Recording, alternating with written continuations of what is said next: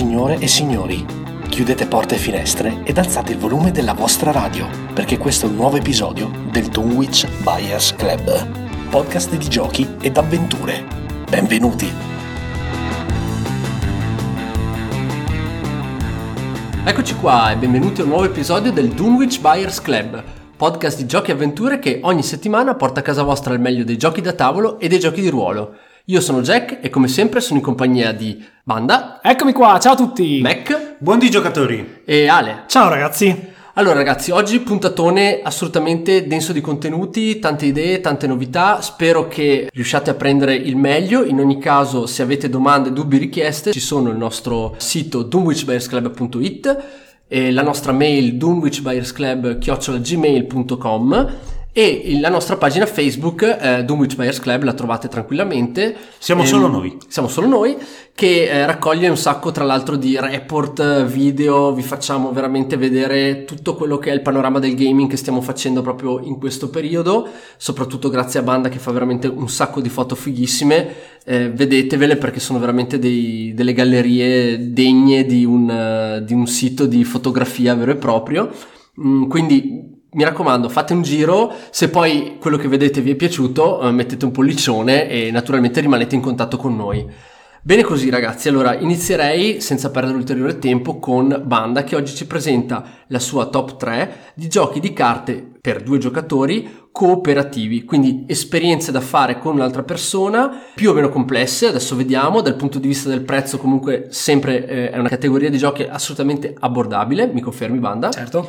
E che vi eh, trasportano in un mondo spesso un po' sottovalutato dei giochi. Perché? Perché il cooperativo a volte viene visto in, certe- in certi ambiti non viene visto benissimo, però secondo me per i giochi di carte, per quelli che vi sta per presentare Banda, siamo in un ambito di giochi di grandissima qualità, siamo veramente all'eccellenza. Quindi Banda, io non ti rubo il tuo tempo, vai con il numero 3.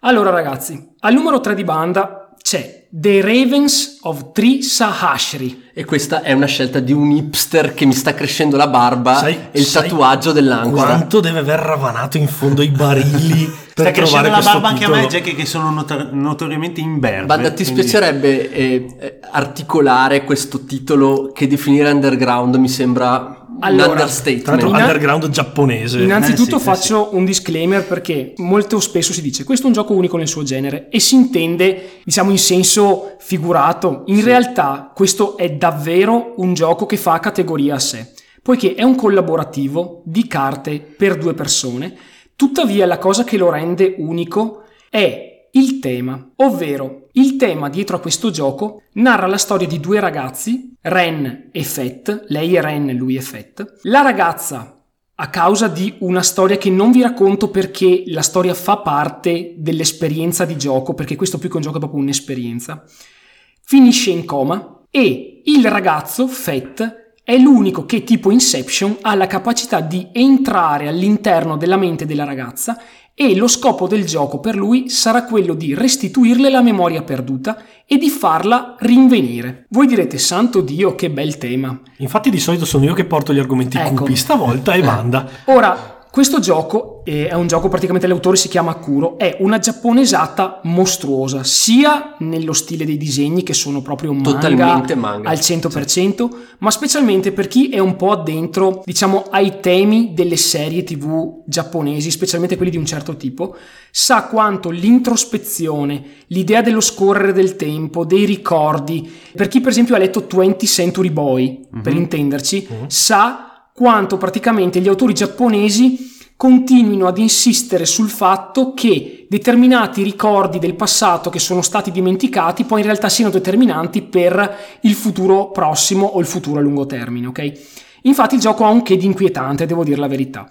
In cosa consta? E il gioco è asimmetrico, quindi la ragazza Ren dovrà sostanzialmente, come c'è scritto nelle regole, comporre il poema del suo cuore per posto. potersi risvegliare. Ovvero le verranno date, le verranno date quattro carte all'inizio partita, le carte sono numerate da 1 a 5, lei le disporrà in verticale, una sotto l'altra, e potrà vederle senza farle vedere a Fett che è il suo compagno. Che cosa succede? Ognuna di queste carte, oltre al valore numerico, ha dei colori. Lei dovrà attraverso le carte che Fett gli passerà, dovrà totalizzare nelle prime tre righe un totale di 7, nell'ultima riga un totale di 5. Perché? Perché il poema che lei deve andare a comporre è di tipo Dodoitsu, ovvero è un tipo di poema giapponese che molto probabilmente è formato per tre frasi da sette versi e una frase da cinque versi. Quindi loro hanno stilizzato tutto questo a livello numerico.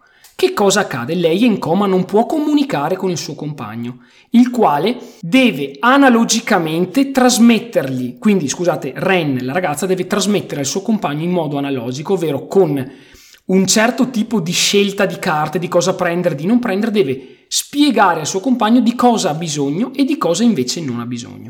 Ogni turno, Fett, che secondo me ha il ruolo più importante, dall'intero mazzo delle carte inizierà ad estrarre quante carte lui vuole e a comporre al centro del tavolo quello che si chiama Atman. L'Atman è un concetto che indica il sé di una persona, il vero sé di una persona, ovvero lui cerca di ricostruire un panel di memorie per Ren da cui lei poi prenderà delle carte, una esclusivamente al turno, per comporre il poema del suo cuore e quindi svegliarsi. Dovrà farlo per tre manche diverse di crescente difficoltà. Vi giuro ragazzi, questo gioco è di una difficoltà mostruosa, però Scusa- è molto appagante. Scusami, Banda, è una difficoltà, è difficile chiuderlo insieme Sì. o è difficile a livello regolamentare? Allora, entrambe. Allora, vi dico la mia esperienza. A livello regolamentare ho dovuto guardare qualcosa come 10 tutorial perché, essendo un gioco molto particolare, non volevo sbagliare nulla. E dopo 10 tutorial ho dovuto farci 4 partite per settare esattamente e capire tutte le regole nelle loro minime sfaccettature. Perché non sono molte regole.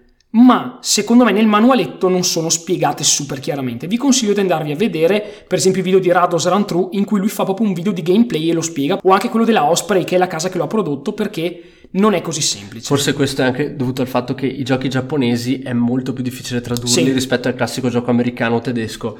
Ehm, vai? Allora, Fett mette le carte del centro al tavolo, quindi con dei numeri, e deve offrire un grande panel di numeri a Ren, che ogni turno prende una carta per totalizzare 3 7 e un 5.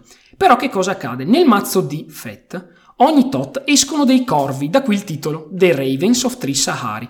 Trissahashri è un concetto buddista che indica un trilione di soli o di sistemi solari, non mi ricordo se che credo indichi il tutto probabilmente, però non sono un esperto di filosofia buddista.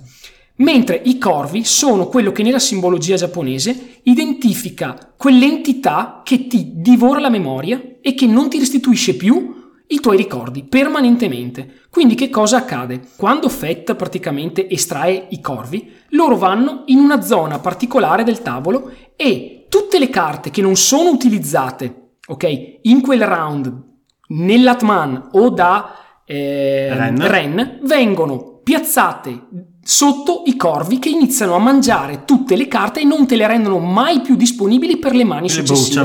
Quindi capite bene che la prima volta chiuderlo non è difficile, ma la seconda è molto difficile perché avete molte meno carte perché i corvi ve ne mangiano un sacco. La terza poi non ne parliamo. Ora, sinceramente non posso dilungarmi oltre nel, nel dirvi le meccaniche di questo gioco perché davvero sono molto molto complesse la prima volta che si gioca. Vi posso dire che io dopo averci fatto quattro partite Tranquillamente una partita dura meno di un quarto d'ora, è un gioco super piacevole, estremamente profondo e personalmente è unico da giocare in due giocatori, è una bomba atomica, cioè è bellissimo. Inoltre vi dico che nonostante la grandissima difficoltà, oggi per la prima volta sono riuscito a chiuderlo con la mia ragazza Roberta, grandissima Roberta, Brava che- Berta, brava, brava. Berta. con, con cui ci siamo messi a studiare le ultime regole che mancavano. E all'interno della confezione, che tra l'altro, ragazzi, è di un pregio incredibile, il livello proprio delle carte, della confezione, del- della grafica sono stupende. Troverete tre buste chiuse e sigillate con il simbolo dei corvi sopra per sbloccare le modalità hard, super hard e nightmare. Vi dico che secondo me è già super hard di base, per cui immaginate cosa sono le altre. Noi abbiamo sbloccato la prima, non vi posso anticipare nulla perché in realtà la storia va avanti. Dovete rigiocare il gioco per altre tre manche con nuove regole aggiuntive che rendono il gioco ancora più proibitivo. La cosa bella qual è? Che in realtà è secondo me proprio il core del meccanismo. Quando Fett estrae le carte e le mette in centro al tavolo, lui non può disporre le carte a caso. Tutte le carte rappresentano le memorie di Ren e sono divise in quattro parti. Idealmente queste carte sono divise in quattro parti. C'è un disegno tipo manga sullo sfondo e poi ci sono una, due o tre zone di questa carta che sono colorate in base al colore praticamente delle carte, possono essere in verde, in rosso, in viola, in blu.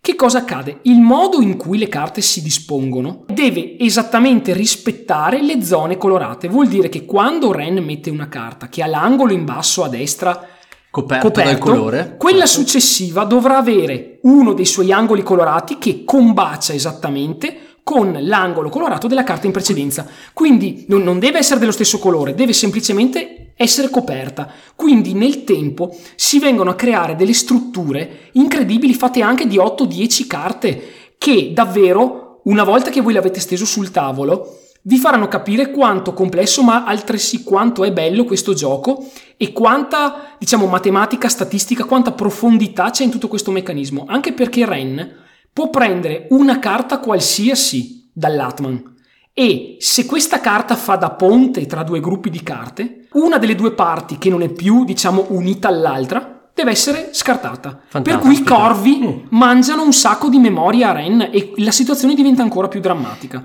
Vi giuro, è- non è un gioco per tutti, però secondo me, dopo i due titoli che vi fornirò dopo, che sono ovviamente molto più ehm, Mainstream. mainstream Potabili, diciamo. e sono davvero per tutti, questo per il prezzo che vale, quindi costa qualcosa come 15 euro, lo trovate su Amazon o lo trovate anche sui negozi online, richiede studio, richiede studio di regole, richiede studio e un certo numero di partite per essere giocato, ma credetemi, da due persone è una bomba. Dategli una possibilità, lasciate perdere che ha una grafica manga che sembra una buellata giapponese, credetemi, è un'esperienza che vi consiglio di fare. Si chiama The Ravens of Tree Sahashri, T-H-R-I S-A-H-A-S-H-I-R-I. Ok, ragazzi, eh, il, il game designer si chiama Kuro, non ha un cognome, No, Kuro, Kuro. Kuro, con la K. K. Quindi ancora più inquietante, devo dire la verità.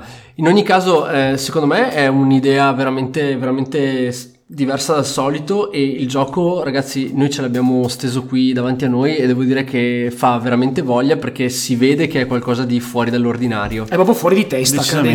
Per il mio più, cruccio più grande era che giocandolo in realtà mostrasse la corda perché magari era fighissimo da morire a livello estetico, a livello di tema, però poi a livello di gioco magari era pessimo. Invece credetemi, dopo averci fatto 10 partite, vi giuro è un super gioco, è molto molto bello. Benissimo, eh, io eh, procederei. eh, ah, se avete, tra l'altro, se avete dubbi su questo gioco, volete maggiori informazioni, perché ripetiamo, non è un gioco proprio eh, mainstream o facilmente giocabile o trovabile anche nei negozi. Eh, scrivete pure a Banda, quindi mandateci un messaggio su Facebook, Banda stesso vi risponderà, vi darà ragguagli sulle regole o quant'altro ci sia, qua- quant'altro abbiate eh, voglia di scoprire riguardo a questo gioco veramente particolare.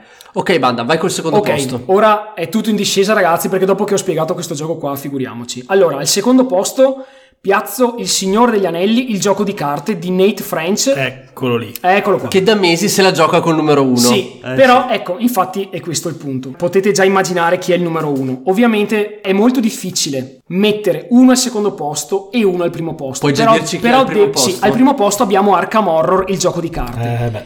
Però, Eh beh, ripeto, sta, per gusto tutta. personale, secondo me, da giocare in due, da giocare in due, sono entrambi due bei giochi, ma Arkham Horror è perfetto. Mentre io personalmente, per quanto ami giocare in due anche Il Signore degli Anelli, il gioco di carte, preferisco di gran lunga l'esperienza in solitaria, perché a me la terra di mezzo e proprio il tema e la struttura del gioco del Signore degli Anelli, il gioco di carte, secondo me va meglio per il solitario.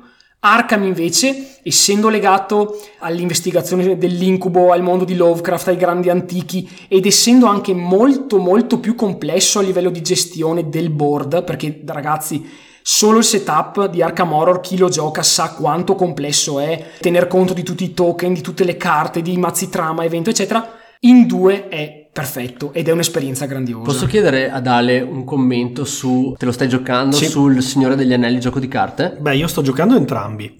Sia il Signore degli Anelli che Ok. Arkham Horror. Entrambi in solitaria? In solitaria devo dire più il Signore degli Anelli, invece Ok. Arkham Horror anch'io lo vedo un pochino più orientato al gioco di coppia, anche perché devi fare delle scelte di trama che mh, falle confrontandosi con un'altra persona sono molto più avvincenti. Più stimolanti, più immagino, stimolanti, certo. sì. Il Signore degli Anelli, sia che voi abbiate la versione solo base oppure una delle versioni uscite successivamente, ad esempio eh, quella relativa a tutta la campagna dei nani, oppure Quella di Casa Doom, eh, di Casa quella di 4, quella di Porti Grigi. Sì. è comunque ha una meccanica di base identica, ma ogni scenario ha qualche peculiarità, qualche particolarità che lo rende diverso da tutti gli altri. Ecco, veniamo un attimo a questa cosa importante. Per quanto riguarda le meccaniche, ragazzi, le ho descritte in episodi passati in lungo e in largo. Quello che mi preme dirvi è che ve li ho proposti perché, a differenza degli LCG competitivi, questi sono entrambi LCG cooperativi e non necessitano di grande spesa. Voi vi comprate il vostro corset, spendete i vostri 39-40 euro, Scusami banda, ma c'è un enorme asterisco su quel discorso dell'enorme spesa, perché ovviamente dipende quanto collezionisti siete. Certo, ovviamente. però io di mio tendo sempre ad offrire delle soluzioni abbordabili, non posso... Tipo, il Signore degli Anelli è fuori da un sacco di anni, ha una marea di espansioni deluxe, segue il formato Living Card Game della Fantasy Flight, quindi ogni anno escono una marea di carte.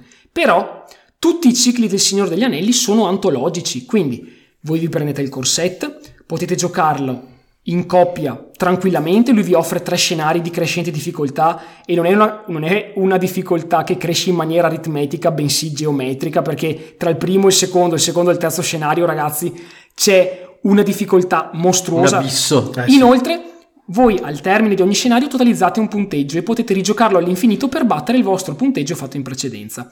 Quindi, solo con quello siete a posto. Poi c'è il ciclo antologico, per esempio, che riguarda Boss 4, c'è quello di Khazad-dûm, c'è quello dei Porti Grigi o quello che riguarda il perduto reame di Arnor. E ognuno si compone sempre di una, un'espansione deluxe e 6 adventure pack. Voi semplicemente potete scegliere se prenderli oppure no, addirittura quali prendere perché non siete obbligati a comprarli tutti. Io per esempio ho fatto così. Mm, Siccome sono passati molti anni da quando il gioco è stato prodotto, ho deciso di concentrarmi sulle espansioni di tipo saga. Le espansioni saga sono un'invenzione recente degli ultimi anni, sono 6 al momento, anche su, su un totale di 8. Cosa fanno queste espansioni saga? Ripercorrono pedissequamente i libri del Signore degli Anelli. Quindi abbiamo due espansioni sulla Hobbit, due espansioni sulla Compagnia dell'Anello, due sulle due torri e due di cui l'ottava praticamente è proprio è data in uscita entro fine anno su Il ritorno del re. E queste espansioni saga sono completamente slegate da tutto il materiale che è stato prodotto in precedenza. Un'espansione saga costa qualcosa come 30 euro, voi ve la prendete e all'interno ognuna vi offre tre scenari, ovviamente sono molto più moderni del materiale prodotto anni fa, e chiedete ad Ale quanto è stato bello giocare su e giù per i colli, specialmente nel momento in cui erava- erano tutti prigionieri dei troll, nell'attesa che sorgesse il sole che li trasformasse in pietra, e noi dovevamo contenderci i favori di Bilbo Baggins che andava a tagliare i sacchi dove la gente era praticamente tenuta prigioniera. Sì, infatti un sabato mattina ci siamo trovati a giocare questa prima campagna scenario e siamo riusciti a completarla con successo, però non abbiamo ottenuto Eh sì, non siamo i- i- gli artefatti, i tre tesori essenzialmente. I tre tesori dei troll non siamo riusciti e ovviamente non vol- al momento non abbiamo pensato di rigiocarla perché è già tanto riuscire ad uscire vivi da lì. Vi posso dire che il gioco in sé offre una marea di scenari, vi deve chiaramente piacere il Signore degli Anelli e però è un gioco difficile, è un gioco veramente difficile come Arkham del resto. Quindi, ripeto, non è un gioco per tutti, però a livello economico, se avete voglia di fare una bella esperienza narrativa legata a un sistema di gioco che ormai è, diciamo, sul mercato da tantissimo tempo, Super quindi è ben rodato, è ben... eh, È continuamente migliorato. È continuamente Mhm. migliorato. Credetemi, questa è una scelta di classe A. Meglio di questo vi posso consigliare solo Arkham Horror, il gioco di carte, che da giocare in due proprio è il massimo. Che però è un gioco molto più moderno perché è praticamente di quest'anno, no? È dell'anno scorso, Sì, scusa. ma i meccanismi base da cui parte, cioè, ovviamente il creatore è sempre Nate French, ma i meccanismi base di cui si compone, quindi il modo in cui si svelano le minacce, eccetera, deriva chiaramente il motore, quello del Signore degli Anelli. Sì, ma credi che sia eh, smussato e reso un po' più fruibile oppure in realtà cambia poco? Questo è un bel punto su cui si sta ancora discutendo in realtà nelle varie community. Sicuramente il meccanismo di Arkham Horror è molto più complesso di quello del Signore degli Anelli, perché nel Signore degli Anelli sostanzialmente eh, c'era un unico mazzo da cui venivano estratte tutte le carte e tutti i problemi che vengono posti al- all'avventuriero, cioè tutte le carte del Signore Oscuro venivano estratte da questo mazzo e potevano essere tipo minacce di tipo, non so, location che i personaggi dovevano attraversare, oppure orchi che dovevano affrontare, e- o addirittura eventi, tipo eventi naturali o eventi di qualche tipo che portano allo scoramento nei giocatori, eccetera. Però tutto era confinato in un mazzo. Invece, in Arkham Horror, la struttura è andata avanti parecchio, cioè davvero. Infatti, a volte mentre lo gioco, perché io ho giocato il set base e tutto il ciclo di Dunwich col mio amico Sid, che saluto. Ciao, Ciao, Sid. Sid. Sid, Ciao, ciao. sì. Al termine dell'ultimo pack che è oltre il tempo e lo spazio siamo pure morti, dobbiamo rigiocarcela tutta da capo perché è iper difficile. E tuttavia il sistema, dicevo, è andato molto avanti perché in Arkham Horror ci sono le location, ovvero il tavolo si riempie, in base allo scenario che si va ad affrontare, di una marea di sublocazioni in base al luogo in cui ci si trova. Se si è ad Arkham, non è che c'è la carta Arkham, proprio si è fisicamente ad Arkham, quindi c'è la biblioteca, il bar, l'università, tipo la casa del tal tipo, ci sono tutta una marea di carte che- in cui tu ti devi spostare, queste carte conducono ad altre carte, entri all'interno della casa, c'è la cantina la soffitta, all'interno della cantina trovi i mostri, in soffitta trovi la, la botola che ti porta da un'altra parte, quindi c'è tutto un meccanismo molto più sofisticato. Inoltre, a differenza del Signore degli Anelli, in cui ogni turno quando comincia il round un giocatore in modo proprio eh, obbligato carica i personaggi di risorse e pesca una carta, e fine non ha modo di aumentare questa cosa salvo che con l'uso di carte che ha in gioco. In Arkham Horror hanno adottato il meccanismo di Netrunner, che infatti mi piace moltissimo. Tu hai tre azioni e devi sostanzialmente gestirtele come vuoi. Hai bisogno di risorse, che sono sostanzialmente la valuta del gioco. Sacrifichi un'azione, prendi una risorsa. Hai bisogno di pescare carte, sacrifichi un'azione, peschi una carta. Hai bisogno di muoverti, ti muovi. Hai bisogno di impegnare un mostro, lo impegni.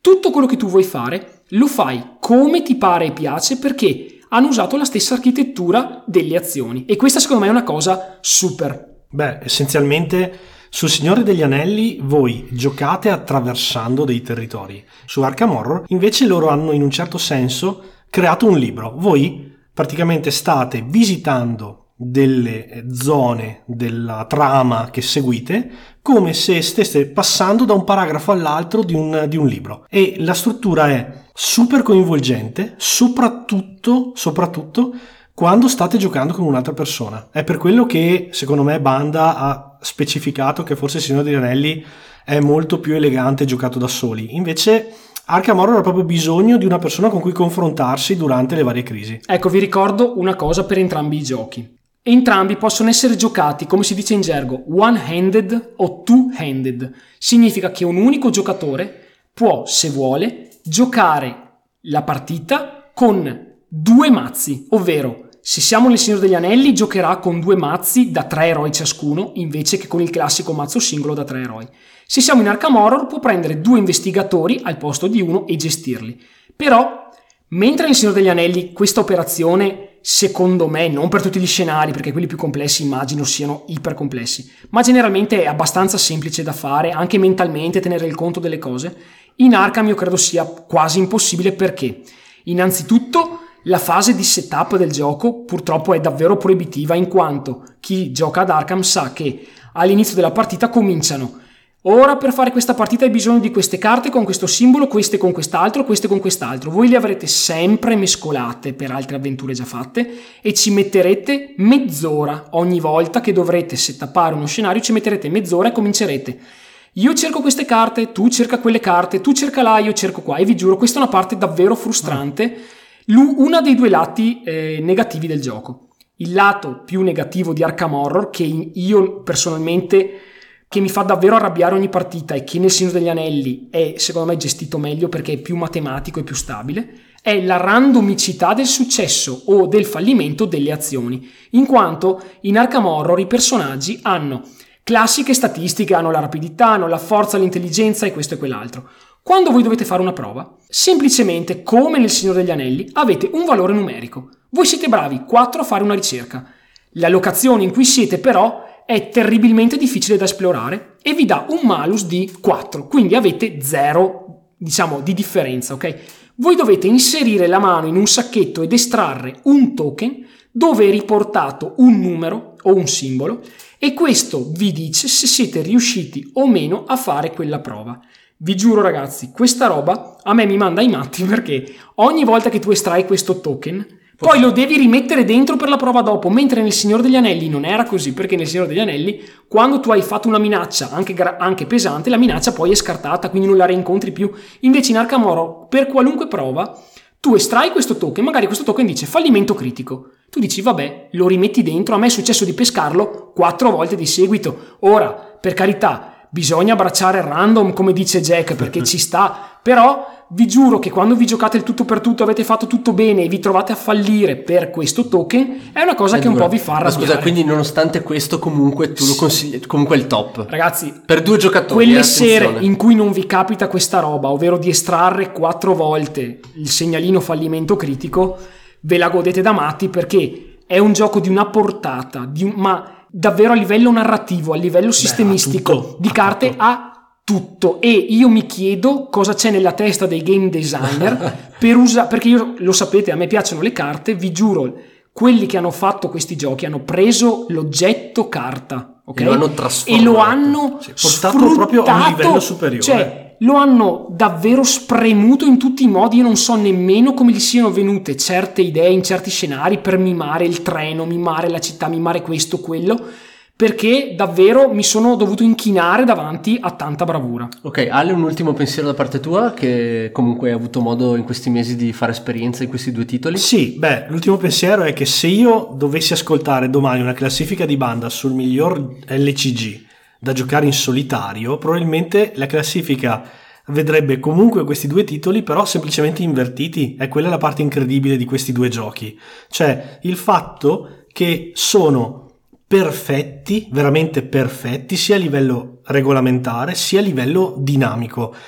Ti tengono ovviamente impegnato per un tempo variabile fra l'ora e mezza e le due ore e mezza. Sì, sono- sono Raramente impegnativi, sì, state sì. al di sotto di questo volume di minuti, però sono comunque vissuti in un altro mondo. È un- sono due giochi che ti accompagnano proprio nella loro ambientazione ed è il loro punto forte. E comunque poi, ovviamente, i gusti, sapete, uno è ambientato nella Terra di Mezzo, per cui se siete fan di Tolkien, vi giuro, prendete il Signore degli Anelli, non avrete mai a che pentirvene, cuffiette, Ray. nelle, Ray, cuffiette nelle orecchie, colonna sonora e via, entrate in un'altra dimensione. Se invece non amate molto la Terra di Mezzo, nani, elfi, eccetera, vi prendete Arkham Horror LCG, se siete amanti poi di Cthulhu, di Lovecraft, dei grandi antichi, eccetera, se siete amanti dell'America anni 30, non vi dico, è un'esperienza di gioco che vi terrà impegnata per anni perché il gioco appunto è uscito praticamente neanche un anno fa, stanno cominciando adesso a girare i primi cicli, è uscito tutto quello di Dunwich e adesso ragazzi a breve, a settembre, uscirà il ciclo di Carcosa. Benissimo.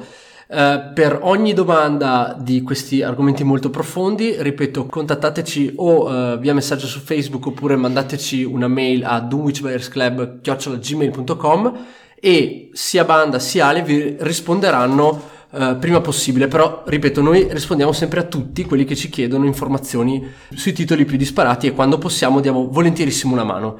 Bene, adesso andiamo con il gioco dell'anno, cioè il gioco che eh, ha vinto il premio più prestigioso eh, nel- al mondo per quanto riguarda i board game, quindi lo Spiel des Jahres nel 2017 ha vinto King Domino. Mac, che cosa ci puoi dire di questo titolino che però tanto Ino forse non è? A parte che hai perso tutte le partite che hai fatto. Esatto, ho perso tutte le partite che ho fatto. No, io l'ho visto vin- l'ultima volta, non ha vinto. No. No, ho perso di un punto. Momento imbarazzo, scusate. E allora, eh, King Domino, appunto, come già anticipato da Jack, si è aggiudicato il prestigioso premio Spiel des Jahres eh, di quest'anno e che ricordiamo è indicativo soprattutto di un- una certa tipologia di giochi, ossia quelli dedicati prettamente alle famiglie, non agli hardcore gamer. Tuttavia, devo ammettere che dopo un'iniziale perplessità, il gioco fa vedere un certo- una certa profondità e diventa più di un fillerino. Ecco, noi l'avevamo preso un po' forse sotto gamba, però dopo 3-4 partite eh, incomincia veramente ad ingranare e soprattutto giocato in 4, che è il massimo numero di, di giocatori Si va da concesso. 2 a 4. Si va da 2 a 4, esatto, e mm, funziona veramente, veramente bene. E dunque ci troviamo di fronte a, come suggerisce già il nome stesso, a un eh, gioco strategico di piazzamento tessere. Perché noi ci troviamo nei panni di eh, dei, alcuni regnanti, di quattro regnanti, che devono costruire il loro impero, costruire nel vero senso della parola. Perché? Abbiamo 48 tessere rettangolari, proprio come quelle del domino, formate sostanzialmente da due quadrati giustapposti. Su ciascuna di queste tessere è impresso un numero che va ovviamente dall'1 al 48. Queste tessere vengono utilizzate per costruire una griglia di massimo 5x5 per ciascun giocatore, che andrà a svilupparsi attorno a quello che è il castello centrale del, del regnante e appunto che rappresenterà alla fine il, il, regno. I suoi possedimenti. I suoi possedimenti, esatto. Queste tessere ovviamente sono tematiche, nel senso che eh, sono eh, mh, distribuite varie tipologie di terreno. Abbiamo ad esempio i, cam- i campi coltivati, le colline, foreste. le foreste, paludi, le, le miniere, le, miniere, importantissime le, esatto, miniere. le pregiatissime miniere.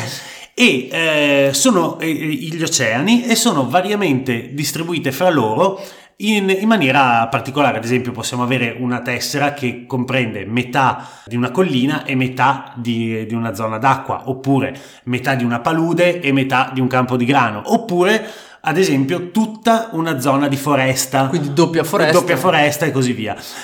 Cosa, come funziona il gioco? Potete intuirlo da soli, nel senso che queste tessere ovviamente devono essere associate, per fare più punti, dovrebbero essere associate per eh, tipologia di terreno. Quindi quando abbiamo sulla nostra plancia delle tessere disposte eh, l'una vicino all'altra, dobbiamo fare in modo di far combaciare i, uh, i terreni uh, della, stessa della, natura. stessa natura. Certo, esatto. cercando di fare appunto queste, questi appezzamenti più grandi più grandi possibili. Perché? Perché i punti vengono fatti, è un gioco a punti ovviamente, e i punti vengono uh, realizzati quando riusciamo ad avere molte tessere di uno stesso terreno concatenate, cioè giustapposte l'una all'altra, non interrotte, e abbiamo delle tessere che contengono delle corone. Solitamente sono rappresentate da uh, una, una, struttura particolare, ad esempio nei campi di grano ci sono i mulini, nelle pianure ci sono le fattorie e così via. Ciascuna di, queste, eh, di questi mh, token speciali, di queste eh, quadratini speciali, sì. riporta, può riportare da una fino a tre corone. E quello, sostanzi- le corone sono sostanzialmente il moltiplicatore che noi andremo ad utilizzare per calcolare i numeri al, al, termine della partita. Cioè si moltiplicano le corone per il numero di spazi contigui di una certa regione, tipo l'acqua. Se voi avete due corone per uno spazio di 5 quadrati di acqua, farete 10 10 punti. totalizzano 10 Ed punti. è tutto qui ragazzi, il gioco alla fine in realtà è molto semplice. Esatto, no? è molto semplice, è molto interessante però perché?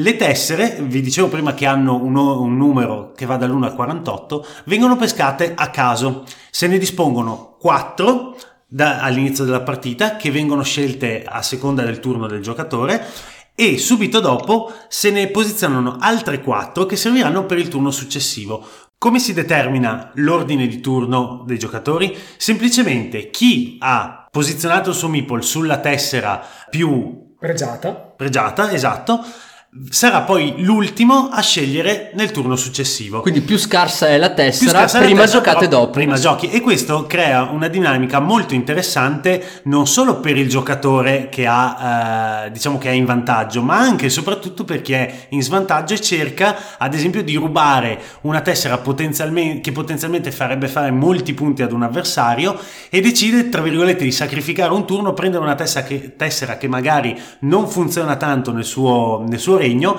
però eh, gli permette magari di guadagnare quei 2-3 punti eh, di, di, vantaggio sul, sul, suo diretto avversario. Quindi si creano delle dinamiche interessanti anche un po' a livello strategico.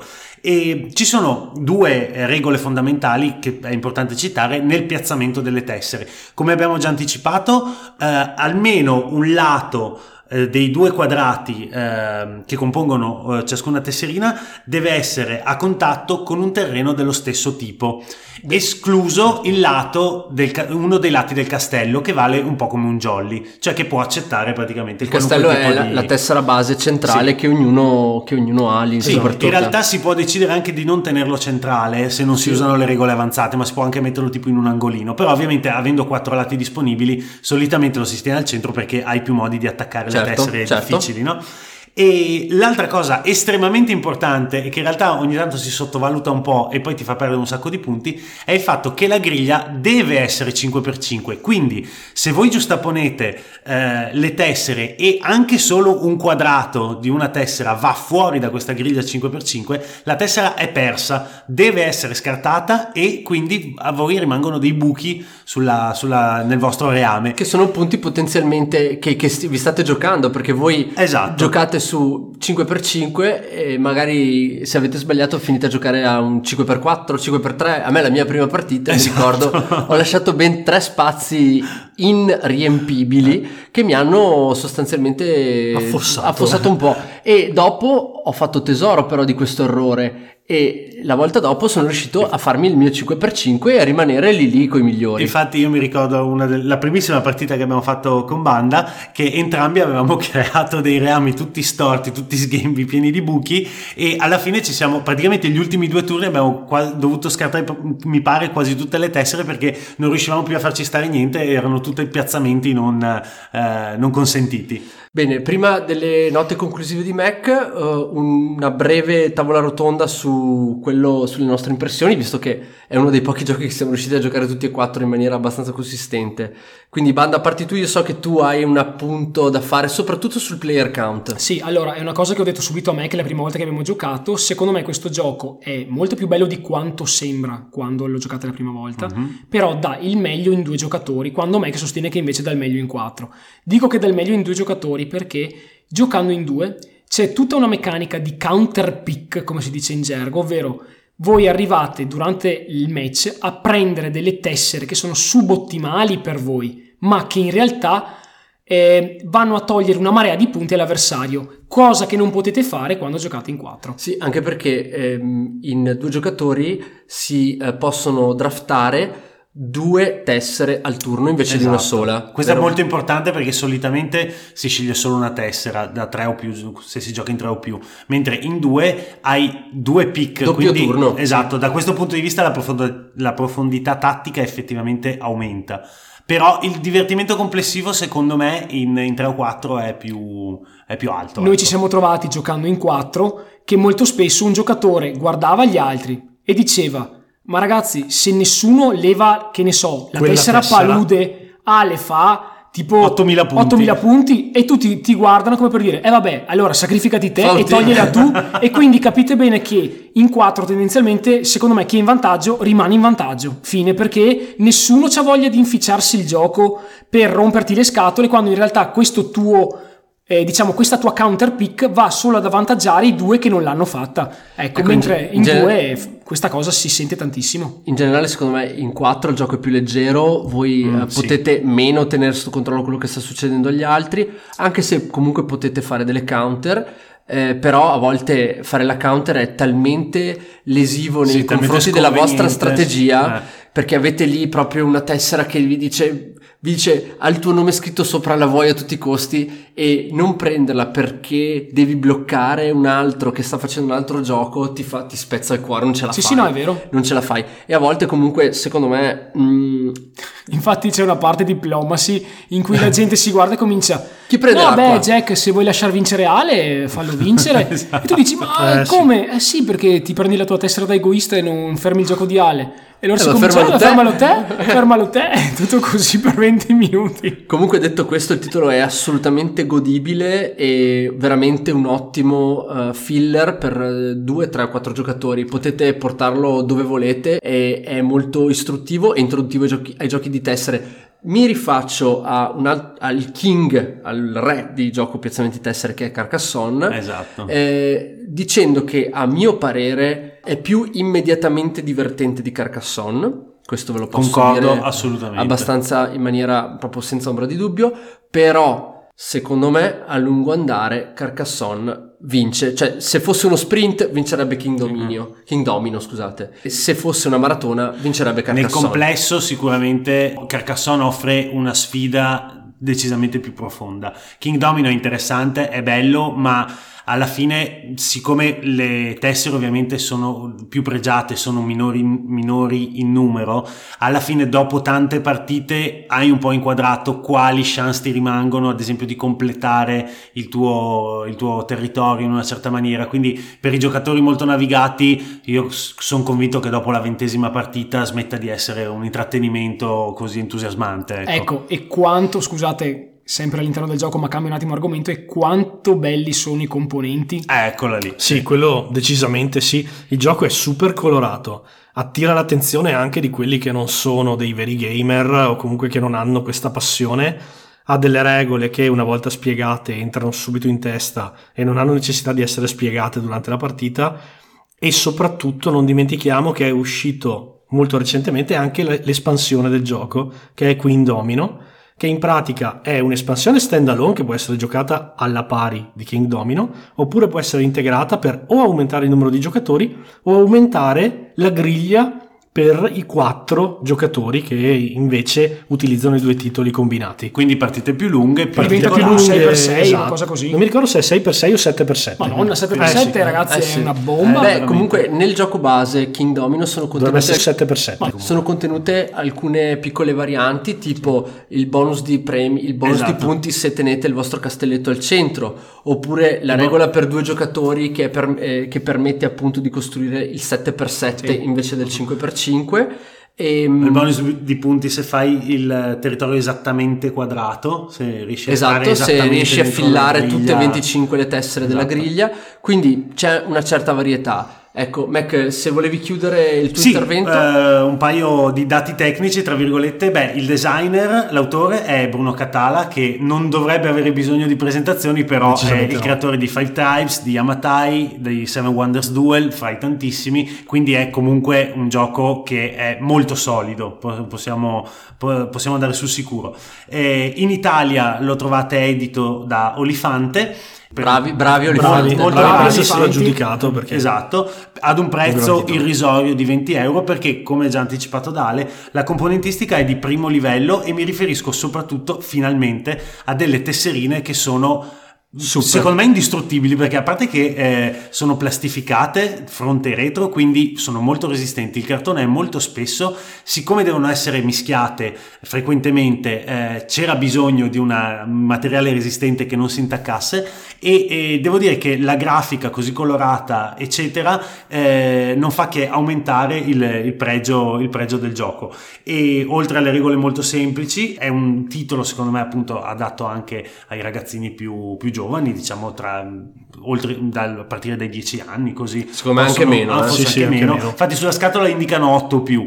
Eh, diciamo che per giocarlo così for fun sicuramente vanno bene, magari se si vuole un pelino più di strategia e tattica. Io ho fatto giocare mio nipotino di 5 anni a Carcassonne, quindi non ci sono limiti. Ah, ecco, allora non ci sono problemi. E comunque ecco, una nota molto simpatica che volevo eh, sottolineare è che te- alcune tessere, eh, la grafica di alcune tessere ha degli easter egg eh, molto simpatici tipo l'ombra del drago che passa su una delle pianure e il, cioè, il, lo, scon- lo, scontro fra Sam e Shelob in una tessera della foresta che è veramente molto carino, più altri piccoli dettagli che vi invito a scoprire guardando le tessere. Quindi un titolo sicuramente consigliato praticamente per tutti i gruppi di gioco, sia da 4 che da più, visto eh, la news della, della, della nuova espansione.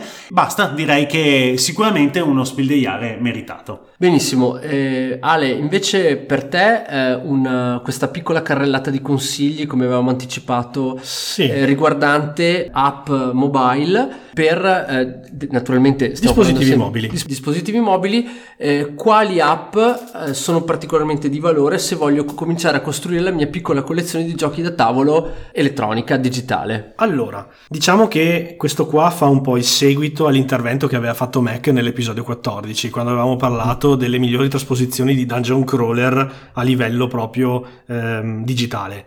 In questo caso io invece ho avuto un bacino molto più ampio, ma mi sono limitato a quelli che ho potuto provare sul campo, cioè giochi che io avevo effettivamente già scaricato e già provato. Ed erano tipo una trentina, ragazzi. Sì, cioè. no, devo dire che sono più o meno malato da questo punto di vista, però insomma era anche perché è brutto dare il giudizio su un gioco che magari ho soltanto visto Sì, su hai letto una internet, recensione, letto una sì, recensione. chiaramente. Come primo titolo io vi porto D&D Lords of Waterdeep.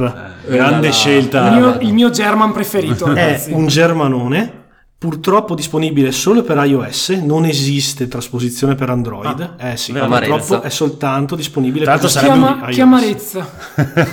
Tra l'altro sarebbe un titolo che a mio parere funzionerebbe benissimo anche su PC, tanto per Sì, dire. Sicuramente Cioè, sì.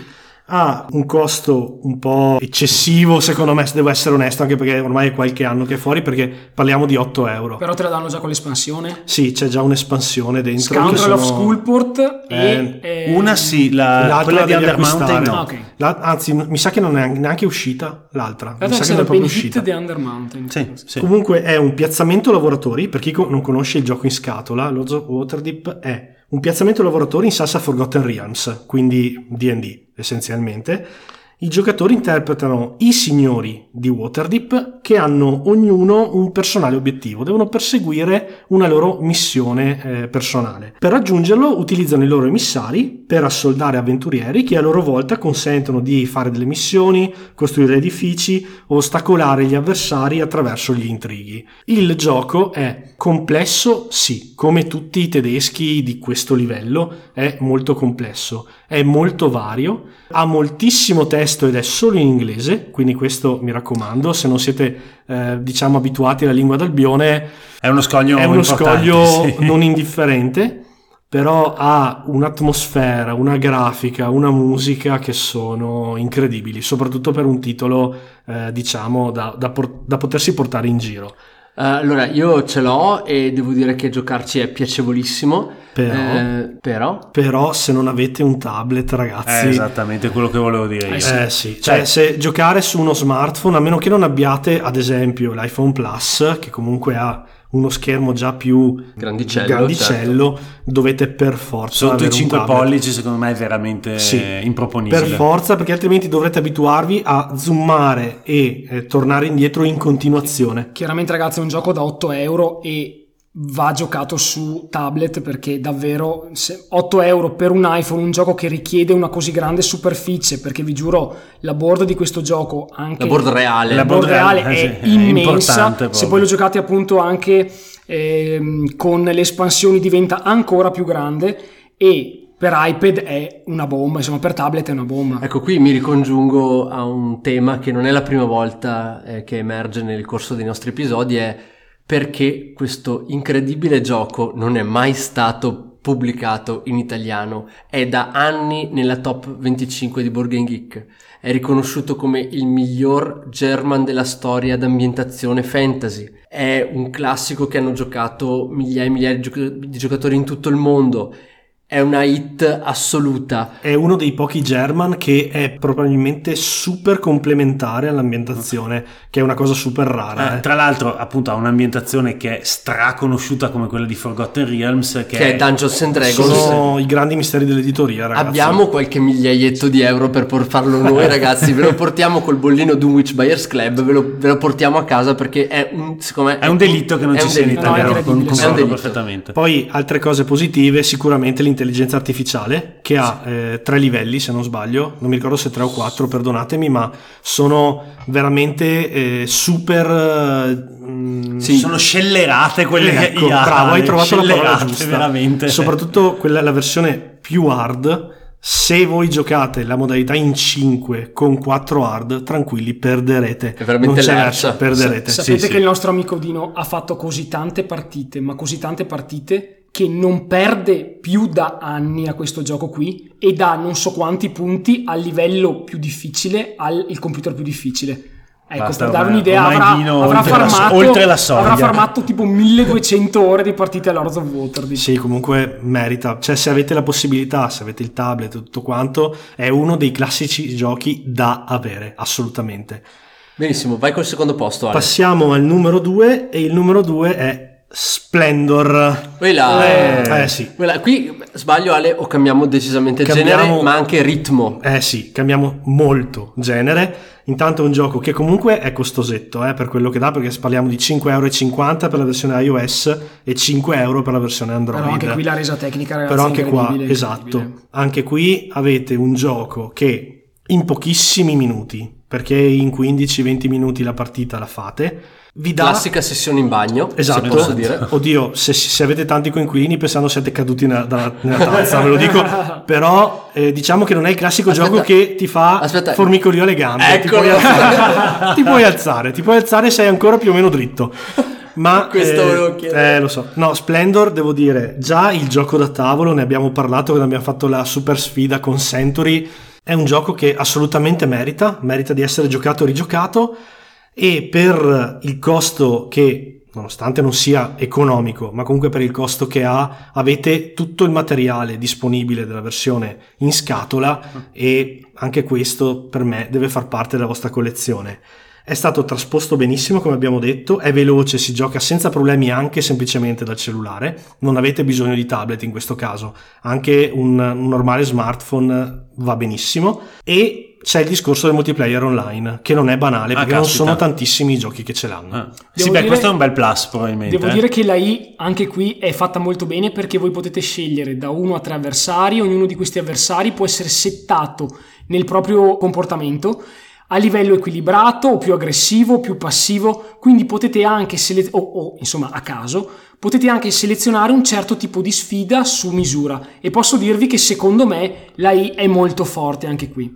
Ecco, l'unico difetto che mi sento di dire è che a volte l'interfaccia è poco reattiva. Capita raramente, ma soprattutto se ricevete dei messaggi durante la partita, capitano dei rallentamenti e se siete in modalità multiplayer online, a volte può crashare. Ve lo dico, questo succede più che altro su Android. Su iPhone non mi è mai capitato, ma su Android sì. Cosa stupenda che mi fa strippare quando gioco è la colonna sonora. Sì, la vero, colonna è sonora, ragazzi, bellissima. è magnifica proprio, veramente ti accompagna per tutti questi 20 minuti di partita e Eh, secondo me super. sembra un aspetto secondario, però in realtà col livello attuale una colonna sonora più che degna, secondo me, è un requirement No, assolutamente ormai, ormai fondamentale, secondo me è fondamentale. fondamentale, sì, sì, fondamentale.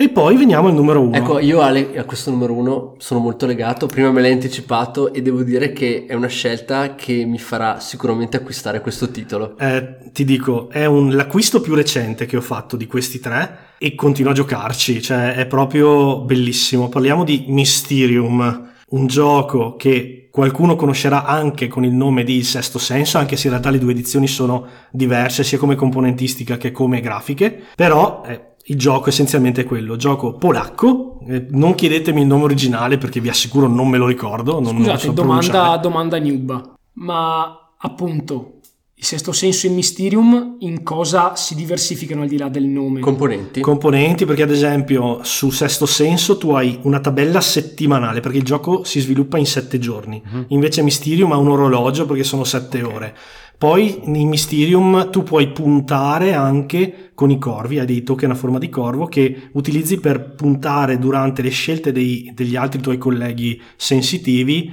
eh, per diciamo valutare la loro scelta Ma in che rapporto sono carte. questi due giochi? Cioè chi è arrivato prima? Sesto- io il sesto senso è uscito prima. è arrivato prima il Sesto Senso Ok. E poi... è Poi stato- è uscito Mysterium che ha introdotto alcune novità che sono state a sua volta riprese dalla seconda edizione di Sesto Senso e sono state ulteriormente migliorate nella seconda edizione di Ma Mysterium. perdonami, il rapporto fra i due giochi Esatto. qual è? Cioè, nel senso, stesso Stessi- creatore, esatto. e- Tutto uguale. Tutto uguale, tutto Ah, uguale. ma stesso creatore? Sì, sì, sì. Sì. Tutto uguale, però eh, la grafica di Sesto Senso è più tradizionale, un po' più vittoriana, barocca. Sì, sì.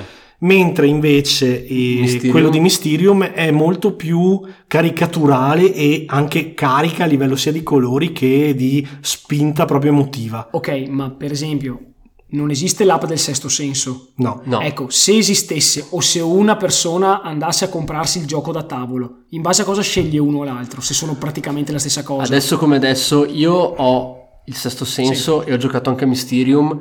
Adesso come adesso prendete Mysterium, non c'è, Sì. non c'è proprio paragone. Va comunque a seconda, cioè se trovate che so il sesto senso che costa 10-15 euro in meno, prendete il sesto senso. Ok. Il gioco vi dà comunque tantissimo a prescindere dalla scelta che fate. Addirittura le carte eh, per il fantasma, che adesso spiegheremo quando spieghiamo anche la dinamica dell'app, le carte del fantasma in realtà le potete utilizzare sia dell'uno che dell'altro. Ok. E eh, le espansioni addirittura in realtà sono complementari, cioè puoi utilizzarle comunque in entrambi i titoli perché il formato delle carte adesso è lo stesso. Ok. Perciò diciamo sono due giochi che valgono comunque entrambi. L'app la cito perché nonostante la difficoltà di trasporla a livello digitale, ci infatti sono riusciti sono introducendo intanto una comp- campagna single player Pazzesco, in sì, campagna single campagna player. single player, introducendo la campagna per cui voi vivete il passato dei sensitivi, di ogni sensitivo. Eh, che lavoro, Eh sì. fantastico. E il gioco online con la possibilità fino a sette giocatori, di cui uno interpreta il fantasma e gli altri sei interpretano i sensitivi, proprio come se foste attorno al tavolo da gioco, come se fosse ad esempio su Tabletopia, su Steam. E, e funziona bene? Funziona benissimo. Addirittura ha un sistema per cui se un giocatore esce, il gioco si ritara in automatico per il numero di giocatori rimasti. Ah, pensavo qui bot come No, no, il Charterstone. bot no. Beh, un, un brevissimo excursus, ehm, non abbiamo co- qui il tempo di spiegare esattamente Bene come, come funzioni. funziona. Comunque di fatto è un gioco eh, di associazioni per, Per immagini, che ricalca per alcuni versi il mitico Dixit. È un po' Cluedo. È un po' se vuoi. Cluedo e lo, lo rende però un'esperienza molto più strutturata di un Dixit, cioè Sì. ci sono dei turni, ci sono degli obiettivi, si gioca tutti insieme contro il gioco e anche lì però eh, c'è questo aspetto che uno è, è solo uno quello che fa indovinare, che, che è quel fantasma di cui parlava fantasma. Ale prima, che deve fare indovinare per associazione di immagini eh, le- gli indizi ai sensitivi che sono gli altri giocatori. Spiego super rapidamente. È ambientato nel 1922 in questa villa francese in cui è avvenuto un delitto e il fantasma che si trova all'interno della villa non deve fare altro che far capire ai sensitivi cos'è effettivamente successo all'interno di quella casa. Come fa? Lui deve fare indovinare tre categorie di carte che sono l'oggetto, la persona e il luogo. Per farlo, Cluedo. Esatto, per farlo lui però ha a disposizione soltanto delle carte dalle raffigurazioni molto oniriche, un po' la Dixit, come abbiamo citato prima, che ad esempio, che so, eh, uno deve indovinare il veleno come strumento, può avere una carta con Con un enorme ragno oppure un topo che corre in mezzo alla foresta e quello aiuta il giocatore a capire che si sta trattando di, di veleno appunto. È un gioco semplicissimo ma super profondo. Ha come vantaggi la facilità di trovare partite. Sembra impossibile, Ah. ma le trovate molto facilmente anche se gli italiani sono ancora molto pochi, devo essere onesto, ma in realtà ha poca importanza perché poi è tutto visivo. Ha una bellissima grafica e una colonna sonora che è super. Giocarlo con le cuffie merita tantissimo. Eh, come dicevo, c'è la possibilità di giocare la storia di sensitivi e c'è la modalità giocatore singolo. Di contro, ovviamente, il tempo non banale che dovete dedicare al gioco, perché è come essere attorno a un tavolo, quindi un'oretta va via molto facilmente. Quindi tenete il caricabatteria a portata e l'interfaccia che soprattutto nel menu è un po' confusionaria. Detto questo, il gioco costa 5,50 euro su iOS, quindi devo dire anche economico per quel che mi riguarda, per quello che ti dà, e invece è gratuito per Android ma ha gli acquisti in app per sbloccare determinati sensitivi. Ah, ok. Eh, però ecco, Vabbè. C'è, sappiate c'è un che c'è. accesso più semplice per gli utenti Android. Esatto, esatto. Ok, ecco, naturalmente noi abbiamo massima equità di trattamento fra iOS e Android quando facciamo questi, diciamo, articoli di approfondimento riguardo alle app mobile, noi non prediligiamo nessuna delle due. Io ho entrambi, quindi, Quindi nessun, nessun tipo di partigianeria da, no, da- da parte nostra in questo senso. Bene, quindi eh, ripetiamo un attimo la classifica, facciamo un breve, eh, un breve recap, Ale. Allora, beh, D&D Lords of Waterdeep Terzo posto, come, come primo titolo presentato, poi Splendor secondo. e infine Mysterium. Ce ne sono tantissimi altri ragazzi e ne citerei due che in realtà non sono board game ma lo sembrano e sono The Elder Scroll Legends, andatevelo a vedere. Eh sì, Eh, un quello gioco- di carte- Titolo bellissimo di carte, Eh, un po' alla Pathfinder se volete Adventures, Sì, c'è anche quello ragazzi. ottime cose. e soprattutto Gwent. per chi ha giocato. The Witcher 3, The Witcher 3 sappiate che hanno fatto una versione digitale di questo titolo che è il gioco nel gioco di The Witcher, è il gioco di carte, che non è mai stato trasposto a livello fisico, ma è stato riportato, Esatto. è stato riportato a livello digitale come gioco esterno al titolo, al titolo appunto di The Witcher. Ed è favoloso, ma ve lo dico proprio a livello grafico, a livello di Eh, sì. meccaniche, è bellissimo. Io stesso che considero Witcher 3 uno dei giochi più fighi mai prodotti, a un certo punto mi sono perso nel mondo del Gwent e andavo in giro a sfidare la gente nelle locande per per conquistarmi le derubarli carte. delle loro carte. Indescrivibile, cioè eh, già stiamo parlando di uno dei migliori giochi mai realizzati, uno dei migliori videogame mai Vero, realizzati da verissimo. single player. In più ci mettiamo dentro un gioco nel gioco che era veramente super figo, un gioco Una di dinamica carte. semplicissima, ragazzi, però era super addictive, Eh, veramente. sì, eh sì, eh sì. Bene così ragazzi, eh, passiamo al mio intervento che eh, oggi sarà eh, molto leggero, Sono- sto parlando infatti di party game, party game dove eh, il cuore del gioco è il disegno. Allora, posto che a questo tavolo l'unico che sappia disegnare è Mac, chiaramente, perché tra me. Banda e Ale praticamente credo in tre non facciamo mezzo Mac. Cioè, no, no, No, no, no. io sono pessimo. Detto questo, eh, la nostra incapacità non ci ha mai impedito di divertirci con i giochi eh, party game dove bisogna disegnare eh, appunto delle, delle cose per vincere.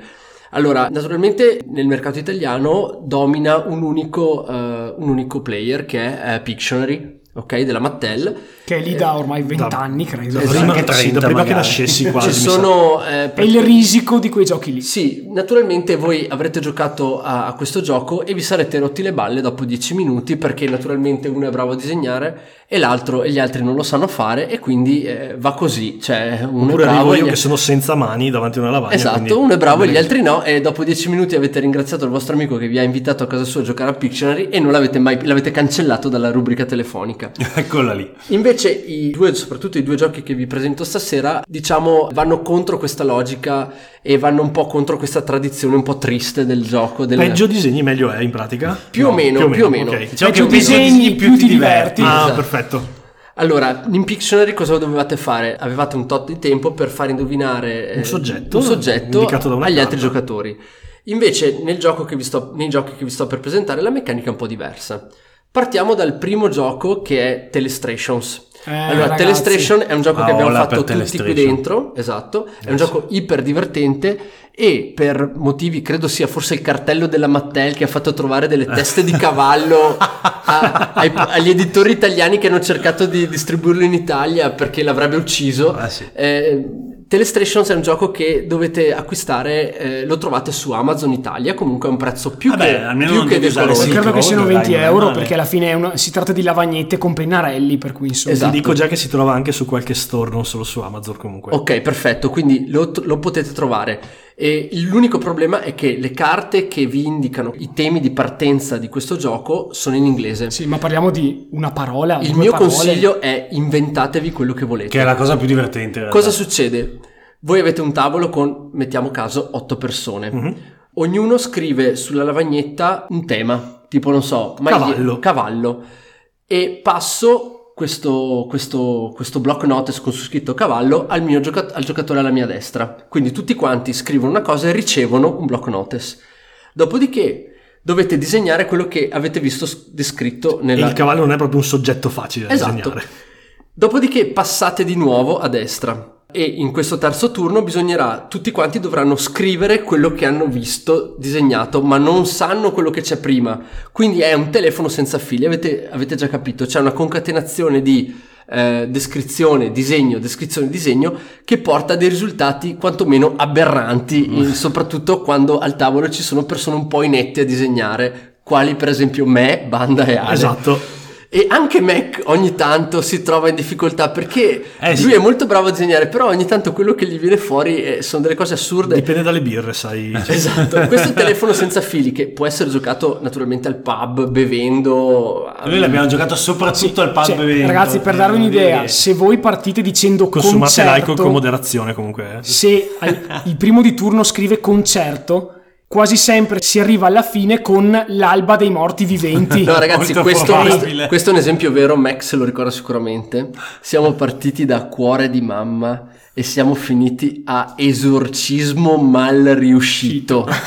vero, ve lo giuro Sì, qua. sì, è vero, è Cioè, vero. confermo perché ero presente. delle robe assurde perché questo telefono senza fili naturalmente più siete meglio è è un gioco che sconsiglierei con meno di 6 giocatori secondo me Sì, sì. i passaggi dovrebbero essere almeno 3 per scombinare un po' le carte in più eh, all'inizio usavamo le carte originali del gioco quindi con dei temi scelti a seconda di quello che si trova sulle carte.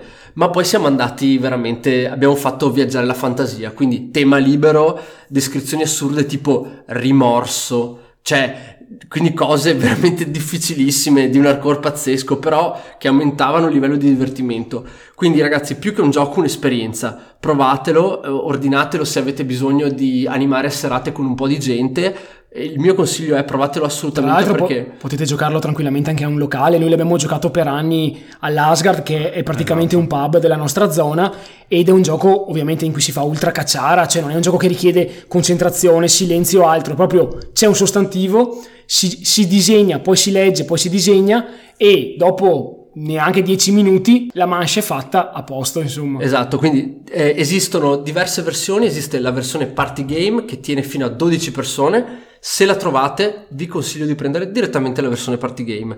Eh, se avete un club di gioco, se, avete, se lavorate in gruppi, magari avete studenti o quant'altro, è un gioco che fa team building in un modo pauroso, non c'è competizione, c'è solo la voglia di stare insieme e divertirsi che secondo me è molto importante, Eh, quindi anche a livello tra virgolette educativo è una cosa favolosa perché c'è solo la creatività, è una creatività facilmente guidata e facilmente voglio dire anche esprimibile, cioè non, ti, non ti viene chiesto di inventarti qualcosa, una storia eccetera, ti viene chiesto di inventare qualcosa che diventa parte di un organico che fa divertire tutti quanti. Quindi questo è secondo me favoloso. Esiste la versione per adulti con le carte con i soliti temi salaci, un po' sull'onda di Codenames eh, Adult. Sì, sì, sì. Esiste anche una versione un po' più professional con il timer, eccetera. Io vi consiglio ragazzi, prendete la versione party game, sono dei, semplicemente dei blocchetti dove potete scrivere e cancellare con questi pennarelli che Da si lavagna, possono sì. da lavagna. Vi divertirete un casino, sostanzialmente quello che pagate è proprio il block note. Evitate semplicemente di, di chiamare gente che sa disegnare. Esatto. Chiamate, chiamate gente che quando prende in mano praticamente il pennarello sembra che abbia in mano un rastrello E perde il pollice e, e riderete dalla- proprio per tutto il tempo. Esatto, comunque devo dire che questo gioco, dovunque l'abbia portato, ha sempre riscosso successo. Il suo avversario principale, que- allora Telestration, diciamolo, è- naviga da solo, cioè Sì. non esi- una volta che avete Telestration buttate via Pictionary direttamente e giocate solo a quello.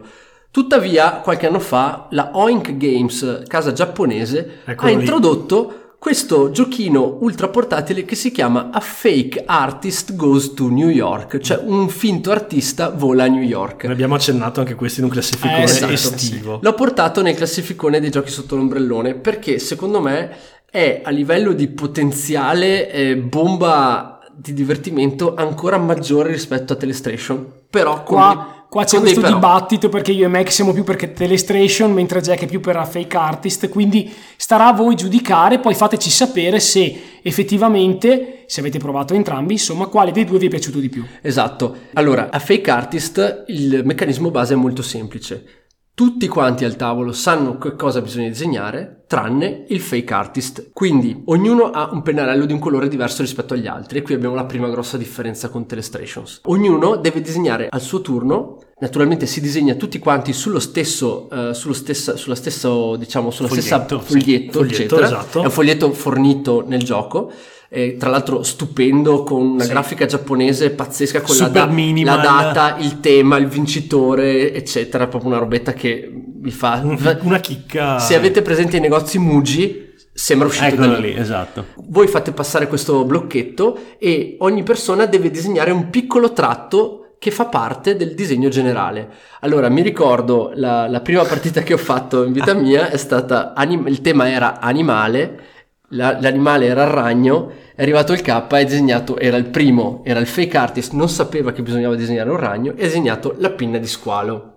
E ragazzi, Da lì è partito il da lì è delirio. partito il delirio. Ma ho, fatto una, ho fatto una serata intera con eh, assolutamente eh, ga- casual gamer, gente che ha giocato al massimo a Seven Wonders e poco altro. Saluto Giorgio, Matteo detto Gianluca, eh, il Perez e anche la persona che ci ha ospitato. Non mi ricordo il nome, io sono pessimo. Comunque, grazie mille. Abbiamo fatto. vuoi te lo dico io anche se non la conosco. esatto. Da qualche Ab- parte avrò queste informazioni. Abbiamo fatto sta, sta serata a forza di eh, fake artist e sono venuti fuori dei disegni paurosi e pazzeschi che vi eh, pubblicherò nei prossimi giorni, quindi guardate il nostro Facebook, ho fatto le foto a quasi tutti questi disegni, sono cose deliranti perché si vede chiaramente che c'è uno che sta facendo delle robe a caso. Assurdo. È stato un tema favoloso, abbiamo una serata favolosa in cui abbiamo tra l'altro sperimentato anche diverse tematiche, infatti al tavolo c'è un master che eh, chiama il tema e sa lui che cosa bisogna disegnare, quindi lui non partecipa attivamente al round, però per esempio abbiamo avuto grossi successo e grossi divertimento con temi come il segno zodiacale, sono solo, sono solo 12, ma ragazzi la vergine che ne è venuta fuori è una creatura che, che- Che popola gli Che potreste incontrare in un vicolo a Praga, probabilmente. Sono entrambe vere La le, Vergine di le Norimberga. cose che avete detto La Vergine di Norimberga probabilmente. sono state è stata una serata pazzesca io vi dico eh, con un player count diciamo dai 6 a meno a Fake Artist Goes to New York tutta la vita sopra le 6 persone Telestration. questa è secondo me la distinzione Mi sembra un'ottima O- un, o no, un ottimo cioè, preciso, riassunto, in sì. sei Mi sento di potete poter decidere, in dire che sono piuttosto d'accordo con Jack. Noi eravamo in cinque, quindi una persona chiamava i temi, tre erano i- gli artisti e uno era il fake e- ed è stato super bello. Anche qui il player count, secondo me con quattro persone sei borderline. Sì, probabilmente Eh, Tra 5 e 6, stupendo, stupendo, stupendo, stupendo. Grandissimo party game, tra l'altro la Oink ha un sito straordinario, se siete dei game designer eh, o scusate dei web designer o vi piace un po' quel mondo lì, andate a vedere il sito della Oink perché è un, Eh, sarà super vero, cute e super kawaii. è un sito meraviglioso, no, ma anche super funzionale, No, è bellissimo. proprio eh, progettato bene, fruibile, bello da vedere. Esatto, tutti i titoli carino. della Oink hanno design strepitosi, molto molto originali E e, tutti contenuti in mini scatole. le, le scatolette sono Io veramente... ho visto quella del troll, quella del sottomarino e questa di A Fake Artist. Sono tutte scatole portabilissime, tutte monocolore con eh, questi simboli e queste simbologie molto minimali, ma veramente, veramente stupendi, stupendi. Esatto, quindi questo è un po' il mio verdetto. Se eh, volete un consiglio o avete bisogno di animare serate moleste con i vostri amici sbevazzoni, io vi consiglio portatelo perché anche se eh, la maggior parte dei giocatori è abbastanza avanti con i discorsi, eh, questi sono, gioco- sono giochi ultra sostenibili e ultra divertenti per qualsiasi età e Ma per anche qualsiasi... tipo un ultimo dell'anno, una Sì, festa di esatto, compleanno. sì, senza dubbio, senza dubbio, sono proprio giochi cacciaroni anche se non avete voglia di... eh, cioè, a volte l'atmosfera della serata non chiama per nulla di organizzato, tavolo, sì. però questi, di questi sono così, giochi che esulano da questa logica, non serve organizzarli, li mettete sul tavolo, li fate giocare Sono e tutti si divertono. Un'ultima annotazione che riguarda questo tipo di giochi è Drawing Directions, dove sostanzialmente è un po' un fuori classifica. Io per- ho fatto un po' di ricerca in questi giorni e ho visto che c'è questo titolo. Vorrei prenderlo, però onestamente non serve davvero comprarlo perché funziona così. Eh, uno disegna, tutti gli altri devono indovinare che cosa sta disegnando questo povero Quindi, disgraziato. adesso Pictionary.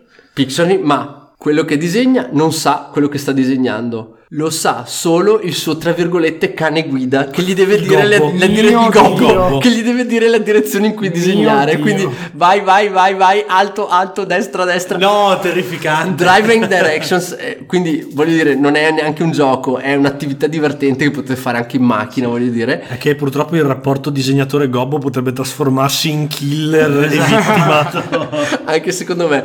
Quindi, se siete in cerca della classica alternativa allo charade, al, ai- al gioco dei mimi o sui generis di questo tipo di, di anda, Ragazzi, sostanzialmente il mondo è andato avanti dai tempi di Pictionary. Dai, Eh, basta con sto eh. Pictionary che ha rotto i coglioni. Cambiamo. Basta. Via il vecchio, dentro il Dentro il nuovo. nuovo, sì. Ok, non possiamo eh, rimanere tutta la vita a giocare a risico, ragazzi. eh. Dai. eh. Dissero quelli che giocavano a Blood Bowl. Ma va bene lo stesso, va bene lo stesso, va bene lo stesso. Beh, almeno Blood Bowl hanno fatto degli sforzi per Esatto. portarlo avanti. Ah, hanno fatto 18 edizioni, ragazzi. Beh, anche Risico ha avuto qualcosa come credo 40 tipi diversi di variazione. eh. Comunque. C'è anche quella di, di Game of Thrones, eh, giusto per... Beh, certo. In ogni caso. Beh, Bello, eh? In ogni caso, ragazzi, questo è il mio consiglio per i giochi dove disegnare è importante e divertirsi lo è ancora di più. Eh, io con questo eh, chiudo qui eh, questo episodio del Dunwich Buyers Club. Vi invito a seguirci la prossima settimana, dove apriremo settembre con una bella granata in stile banda Mac. Sto parlando di Legend of the Five Rings, LCG nel caso di banda e gioco di ruolo nel caso di Mac. Ricordiamo che il gioco praticamente di carte è stato lanciato in pompa magna all'ultima Gen Con 50 di Indianapolis con un torneo da tipo 700 persone. Mentre il gioco di ruolo, oltre ad averlo giocato eh, nel gruppo qualche anno fa, Esatto, eh, rappresenta ad oggi sicuramente uno dei giochi di ruolo più evocativi che ci sia capitato di affrontare. Il manuale è molto bello, ha alcune dinamiche molto interessanti che approfondiremo durante Esatto. l'intervento. Ed è stato una delle poche volte dove ho, ho avuto la fortuna di fare il master a questo gruppo, quindi Ragazzi, il gioco di carte uscirà in Italia ad ottobre, ci saranno dei tornei di lancio, credetemi questo gioco dominerà il mercato dei living card game nei prossimi anni come gli altri della Fantasy Flight. Seguiteci e partecipate, cercate di seguire informazioni su questo gioco perché credetemi sarà una bomba atomica. bene. Mentre per Ale, eh, una, veramente un'altra bomba eh, a proposito di Sì, per- metafore guerresche. perché io ho due enormi passioni, in realtà sono tre, e sono le guerre mondiali, il Far West, ma soprattutto La soprattutto la mitologia greca. E infatti parlerò di Lord of Hellas. Cioè ragazzi, ma che, ma che puntata andiamo a fare? Cioè io non lo so, manca Eh, solo che... so. Siamo tornati dalle ferie, siamo belli carichi, Belli ragazzi. sì. Bene, per quanto mi riguarda invece la classica analisi della top 50 di Board Game Geek dei giochi più giocati del mese di luglio. Lo so ragazzi, siamo praticamente a settembre, però purtroppo, eh, come sempre, come ho detto spesso, la classifica esce molto tardi nel mese successivo, quindi eh, al momento di registrare e al momento dell'uscita di questo, di questo episodio la top 50 di agosto non sarà ancora fuori, ma analizzeremo la top 50 di luglio e faremo un bilancio di quelli che sono stati sostanzialmente i giochi più giocati dell'estate 2017. Ragazzi, con questo io vi lascio, un ringraziamento e un saluto da Jack, Dale, La banda, E da Mac. grazie a tutti e alla prossima. giocate, giocate, giocate! giocate! Ciao, ciao! Ciao ragazzi! ciao!